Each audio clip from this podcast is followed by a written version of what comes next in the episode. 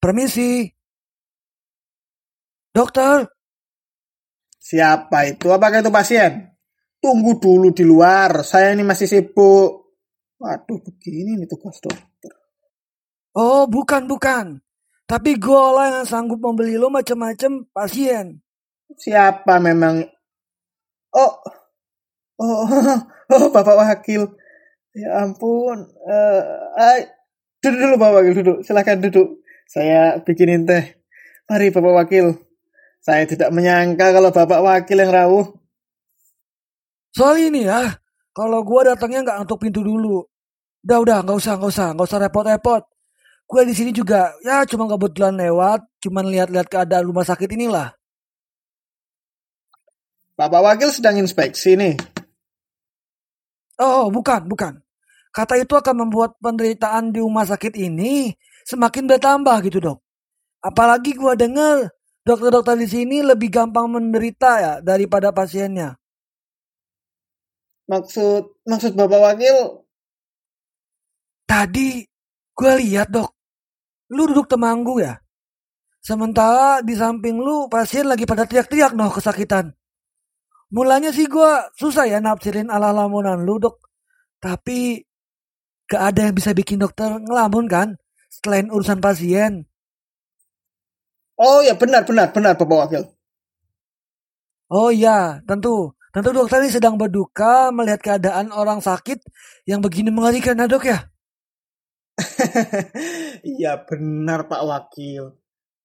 Tapi saya juga ke sangat kebingungan nih Pak Wakil. Apa ya? Pokoknya saya ini sedang bingung melihat kenyataan ini Pak Wakil. Saking sedih dan bingungnya, Dokter malah gak ngapa-ngapain deh. Ada. Wah benar itu Pak Wakil. Tapi ya Pak Wakil. motivasi saya karena tidak berbuat apa-apa ya. Karena itu tadi Pak Wakil. saya sedih dan bingung. Oh iya iya iya. Dokter ini emang dokter yang jujur ya minimal ya terpaksa buat jujur nih. Ngomong-ngomong, dokter ini mikirin apa sih sampai termangu kayak gitu? Kan loh Pak Wakil, saya itu sedang termangu karena saya kebingungan bagaimana cara mengatasi penderitaan pasien yang tak ada habisnya ini Pak Wakil. Saya kan dokter ya Pak Wakil, tentunya ya saya peduli sama pasien saya. Oh begitu. Bagus. Kalau gitu bagus dok. Tapi nih ya dok ya. Tadi gue baru aja ketemu sama keluarga pasien yang pulang dalam keadaan setengah telanjang dok. Gue pikir mereka habis dioperasi gitu kan. Karena mereka butuh lepas baju. Tapi dugaan gue kayaknya keliru deh dok. Keluarga itu gak sedang habis operasi dok. Tapi mereka terpaksa memayatari pakaiannya karena permintaan dari pihak tertentu dok atau dalam bahasa politiknya karena ada tekanan dari pihak tertentu gitu dok. Keluarga keluarga yang mana ya Pak Wakil? Ya mana saya tahu itu siapa. Kok dokter malah nanya begitu? Kayak nggak penting gitu loh buat gue jawab. itu kan tentu saja loh Pak. Itu kan akan memudahkan kita untuk mencari kebenarannya. Pak Wakil, Jangan-jangan itu loh ya, orang itu hanya mengaku dipreteli. Padahal tidak benar-benar dipreteli. Alias ya hoax. Jangan-jangan mereka cuma bikin konten gitu loh Pak Wakil. Supaya viral kayak ngeprank atau sejenisnya gitu loh Pak Wakil.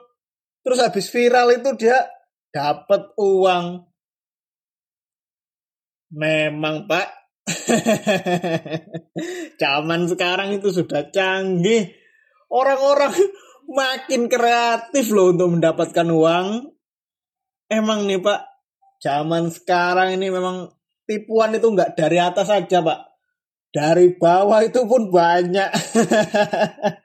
Dan juga nggak kalah mengerikannya loh Pak. Oh, Dokter tetap akan mencari fakta demi kebenaran soal ini ya? ya, tentu dong, Pak. Ah, itu bagus, Dok. Tapi gini ya, Dok ya. Zaman sekarang nih ya, orang-orang cuma tahu apa yang mereka lihat. Tapi gak tahu kebenarannya gimana, Dok. Lah bagaimana lagi, Pak Wakil? Kan sekarang ini zaman ilmiah. Kalau faktor pendukung yang nggak ada, ya bisa gagal loh. Itu bukan kebenaran namanya Pak Wakil. Tapi gini dok ya, begitu banyak disiplin ilmiah yang mementingkan fakta. Itu bagi gua ya, adalah sebuah humor yang menggelikan. Ketika seluruh fakta telah terkumpul, kemudian banyak yang teronggok sia-sia gitu loh dok. Lah, lah, lah, lah. Kalau faktanya udah, ya berarti tinggal menyeret malingnya dong Pak Wakil. Gimana sih? Ya terlambat dong. Malingnya kebulu lari. Loh, loh, loh. Jadi, Jadi kesimpulannya cepat saja dok ya. Lu gak sedang-sedang temanggu kan dok? Gua tahu kok. Lu ini sedang temenung sambil tersenyum kan? apa? Pak Wakil? Loh, Bapak Wakil ini menuduh saya. Bapak Wakil kan nggak punya bukti. Ini fitnah Pak Wakil. Udah, ngaku aja deh. Sebelum nih gua geser kedudukan lu ke bagian yang lebih tinggi. Eh, ke bagian ti- lebih tinggi. Bagian apa? Ke bagian penjaga. Penjaga apa? Penjaga, penjaga kebersihan. Alias OB. Oh, Bapak Kepala. Selamat datang Pak, selamat datang. Waduh. Selamat datang Bapak Kepala yang terhormat. Loh, Bapak Wakil sudah di sini ternyata. Sedang melakukan inspeksi mendadak alias tidak ya Pak? Benar Bapak Kepala. Bagus. Bapak Wakil mensidak dokter. Dan saya mensidak Bapak Wakil. Jadi urut. Seperti itu kan? Oh, maaf Pak, maafan saya Pak. Aduh, jadi nggak enak nih gua nih. Maaf ya Pak ya. Di dalam kekacauan seperti ini, saya melihat dua penting pelaku sejarah masih sibuk bertengkar di sini. Begini ya Pak. Dalam kekacauan begini, seorang dokter yang bergelar S3 kedokteran dari Universitas Stanford malah terkikikan loh Pak. Begini Pak ya. Emangnya itu kah yang namanya dokter? Loh, sudah dokternya ini dalam gelap. Bapak Wakil malah menambahinya gelap. Ya jadi semakin gelap toh. Mau membuat dokter ini seperti Malika. Adalah hitam pilihan itu. Soal satu orang yang berpengaruh memberikan kegelapan. Itu dapat diukur dengan tinggi danya jabatan, Pak. Bapak Kepala, dengan segenap hormat Pak. Kalau teori ini yang dipakai, Bapak Kepala juga makin menambah kegelapan dong. Dan kalau diurut secara posisi, tentu Bapak Kepala ini yang Hei, saudara mau ikut-ikutan teori saya? Dengan menjebak saya, dengan mengatakan bahwa kegelapan yang saya bawa semakin banyak karena posisi saya sebagai pemimpin. Perlu Bapak ingat, selain tugas saya hanya memerintah, jikalau ada kegelapan, seorang pemimpin tidak berhak untuk masuk ke dalamnya. Jika kondisi ini sudah terang, barulah pemimpin itu datang. Ini sudah kurikulum seorang pemimpin, Bapak. Demi kondit, saya tidak berani melanggarnya. Begini aja Pak. Dengan tegas saya katakan, telah terjadi manipulasi di rumah sakit ini Pak. Penyakit pasien telah menjadi tambang emas bagi kesehatan dokter-dokternya Pak. Loh, saudara jangan bertindak ngawur. Loh, saya tidak ngawur, Pak. Saya melihat dengan mata kepala saya sendiri, Pak. Bapak Kepala, dokter ini telah memateri tulang benulang para pasiennya, Pak. Demi kantong pribadinya. Dokter ini harus segera dipecat, Pak. Dengan apa saudara ingin main pecat? Bahwasanya saudara tidak memiliki saksi. Ya, dengan kedudukan saya, Pak. Kan kedudukan saya lebih tinggi dari dia. Oh, dengan kedudukan saudara. Baiklah, silakan pecat saja dia. Nanti giliran saya yang memecat saudara. Karena telah mematikan karir atas kepentingan diri Anda sendiri. Saudara lupa bahwasanya saudara dan dokter berada di bawah naungan saya. Jadi seenak saya untuk memecat saudara. Secara kasarannya, saudara kalah sebelum berperang. Katakanlah kalau azas kasar-kasaran yang dipakai. Kehendak atasan terang harus menang dong. Meskipun itu keliru. Ini kalau kasar-kasaran. Tapi bukan itu cara yang saya pakai. Saya akan memakai cara halus. Walaupun substitusinya sama. Sebetulnya sama kasarnya. Tapi setidaknya cara ini lebih sopan dan lebih terhormat. Bapak Kepala yang terhormat, pembicaraan ini kok sudah mengarah pada kesewenang-wenangan penafsiran ya Pak? Sebagai penguasa, Bapak Kepala telah mengubah keinginan kekuasaan menjadi seolah-olah keinginan kesepakatan gitu Pak. Tirani minoritas dan diktator mayoritas bergabung rapih jadi satu. Luar biasa, luar biasa. Memang cerdas Bapak Wakil ini. Saya tidak salah mengangkat Bapak Wakil menjadi wakil saya. Tapi tolong Bapak Wakil, gunakan kecerdasan Anda saat ini. Jikalau kami menuruti perintah Anda, secara otomatis kami menjalankan diktator minoritas yang Anda katakan. Sama saja anda menjilat ludah Anda sendiri. Bukan begitu? ya, begini. Begini saudara. Manusia adalah kritik yang selalu semangat untuk kemudian bersemangat pula berbuat menurut apa yang dikritiknya. Ya begitulah manusia, seperti Bapak Wakil ini. Begini ya Pak Kepala, Dokter, Coba deh, kita bicara atas hati nurani kita masing-masing. Benar nggak sih apa yang saya bicarakan adalah sebuah kediktatoratan minoritas? Saya ini sedang berbicara soal nasib rakyat loh. Soal moral dan budi pekerti. Kalau toh saya harus memperjuangkannya dengan cara-cara yang disebut dengan diktator, yo apa salahnya?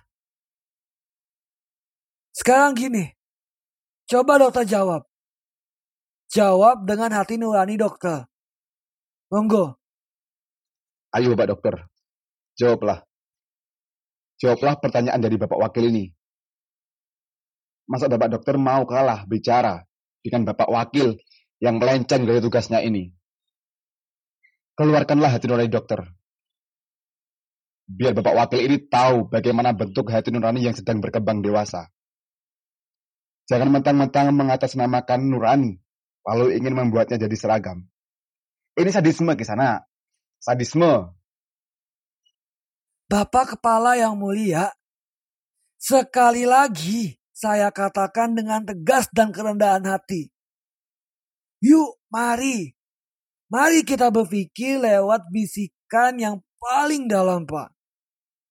Bapak Kepala jangan membohongi diri sendiri, Pak. Loh, saudara ini bro jangan sok tahu tentang diri saya. Karena saya bukan saudara dan saudara bukan saya. Iya toh? Jadi, yang mengetahui hati nurani saya ya saya sendiri. Kenapa Anda ikut-ikut mengetahuinya? Masa iya? Saya berbohong pada diri saya sendiri? Ya enggak lah. Buat apa saudara? Berbicara tentang kekayaan. Apakah saudara tidak ingin kaya? Jujur, saya ingin kaya. Hanya otak-otak yang lemah yang tidak ingin kaya. Apakah saudara tidak ingin seperti saya? Memiliki banyak mobil, rumah yang besar, gedong, magrong-magrong. gak ingin seperti itu. Jangankan rumah, orang istri aja setiap kamarnya ada, jadi bisa giliran.